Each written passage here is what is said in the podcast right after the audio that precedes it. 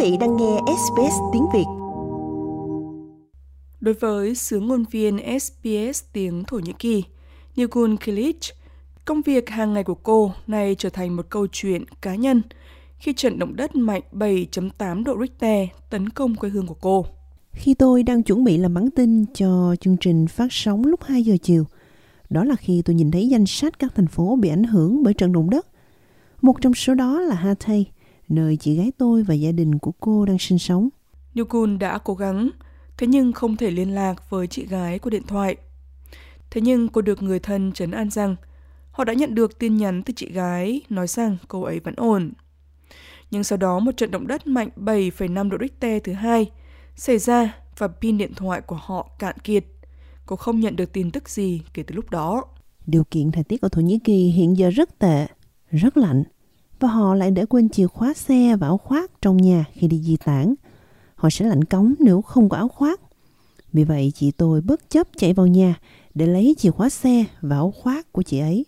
Chị gái của Newcun là một giáo viên tiểu học, sống cùng với chồng và hai con trai trên tầng 7 của một tòa nhà chung cư. Thành phố Hatay, quê hương của họ ở biên giới Thổ Nhĩ Kỳ với Syria, là một trong nhiều khu vực bị tàn phá bởi trận động đất mạnh nhất trong vòng 100 năm qua. Kể từ trận động đất đầu tiên vào đầu giờ sáng thứ hai, con số thương vong này đã tăng lên nhanh chóng. Điều Gun lo sợ điều tồi tệ nhất cho chị gái và gia đình của cô ấy. Gia đình tôi hiện đang vô cùng căng thẳng và sợ hãi. Chúng tôi mong chờ tình tốt lành từ họ. Cảm giác của tôi lúc này là gì ư? Tuyệt vọng và không thể làm bất cứ điều gì. Thực sự rất tồi tệ. Nukun là một trong số 150.000 thành viên của cộng đồng người Thổ Nhĩ Kỳ đang sống tại Úc nhiều người vẫn duy trì mối liên hệ chặt chẽ với quê hương của họ và bị ảnh hưởng sâu sắc bởi thảm kịch đang diễn ra. Omar Inchikara là giám đốc của Liên minh Tương hỗ Thổ Nhĩ Kỳ Úc và nằm trong Hội đồng Đa văn hóa New South Wales. Ông nói rằng nhiều người Úc gốc Thổ Nhĩ Kỳ vẫn đang cố gắng bảo đảm rằng gia đình và bạn bè của họ được an toàn. Bạn biết đấy, chỉ mới 24 giờ trôi qua và mọi người đều đang khao khát có thể liên lạc với gia đình của họ. Hy vọng rằng họ sẽ nhận được tin vui. Chúng tôi đang thấy rất nhiều thông báo trên mạng xã hội nơi họ ghi tên, địa chỉ của mình và nhờ mọi người khu vực đó đi kiểm tra các tòa nhà đó. Nó thật tàn khốc. Thổ Nhĩ Kỳ cũng là nơi có số người tị nạn nhiều nhất thế giới, với hơn 4 triệu người Syria sống chủ yếu ở vùng bị ảnh hưởng bởi trận động đất. Dr. Monter Amhadosh là thư ký điều hành của Hiệp hội người Syria gốc Úc tại Victoria. Hai anh trai và cha mẹ của anh đang tị nạn ở Gaziantep, thuộc đông nam Thổ Nhĩ Kỳ, cũng là tâm trấn của trận động đất. Họ bị đánh thức khỏi giấc ngủ khi trận động đất bắt đầu. Tòa nhà của họ rung chuyển, cha tôi mô tả nó giống như ai đó đang giữ tòa nhà và lắc nó. Vì vậy họ phải vội vàng chạy đi, thậm chí quên điện thoại, chìa khóa và cứ thế lao xuống đường. Tại Syria, ước tính số người chết là hơn 1.400 người, trong khi số người bị thương được biết là khoảng 3.500 người. Đó là một đòn giáng mạnh vào một đất nước đã bị tàn phá sau 11 năm nội chiến. Tổ chức của Dr. Amhanosh đã cung cấp viện trợ nhân đạo cho miền Bắc Syria kể từ năm 2011. Vợ chồng anh sống ở Aleppo và anh nói rằng ở đó rất cần sự giúp đỡ. Thảm kịch quá lớn, ở Thổ Nhĩ Kỳ cơ sở hạ tầng không tốt cho lắm, còn ở miền Bắc Syria thì nó thực sự rất tệ. Ở phía Bắc hoàn toàn không có gì cả. Cơ sở hạ tầng trong các khu vực trại tị nạn nó hoàn toàn không có sự trợ giúp nào và tôi nghĩ rằng bất kỳ nỗ lực nào cũng sẽ tạo ra sự khác biệt lớn bởi vì có rất nhiều người phải di tản.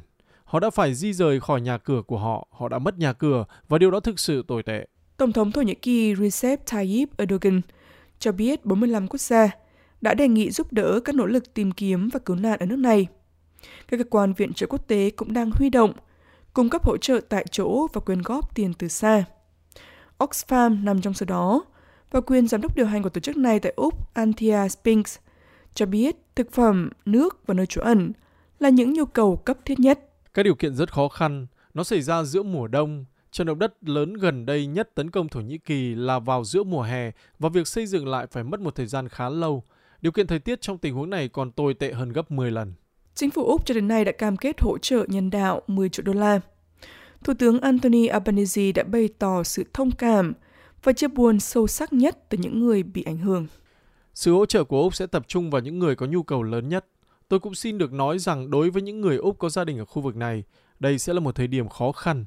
Tôi nghĩ tất cả những suy nghĩ và lời cầu nguyện trên thế giới đều đang hướng đến người dân ở khu vực này, những người đang vô cùng đau khổ vào lúc này. Trở lại Melbourne, Nugin Kilic muốn người Úc nhớ đến người dân Thổ Nhĩ Kỳ và Syria ở trong tâm trí của họ. Tôi chỉ có thể nói vì chúng tôi không thể làm gì từ đây. Chỉ có thể nói lời cầu nguyện cho Thổ Nhĩ Kỳ và sự an toàn của mọi người. Thế thôi. Những ai muốn quyên góp để giúp đỡ người dân Syria và Thổ Nhĩ Kỳ sau trận động đất có thể quyên góp thông qua Úc đến Cao ủy Nhân quyền Liên Hợp Quốc, tức UNHCR. Cơ quan tị nạn của Liên Hợp Quốc đã làm việc tại Syria để cung cấp nguồn cung cấp khẩn cấp. Người Úc có thể quyên góp thông qua địa chỉ unrefugees.org.au. Quý vị muốn nghe những câu chuyện tương tự có trên Apple Podcast, Google Podcast, Spotify hoặc tải về để nghe bất cứ lúc nào.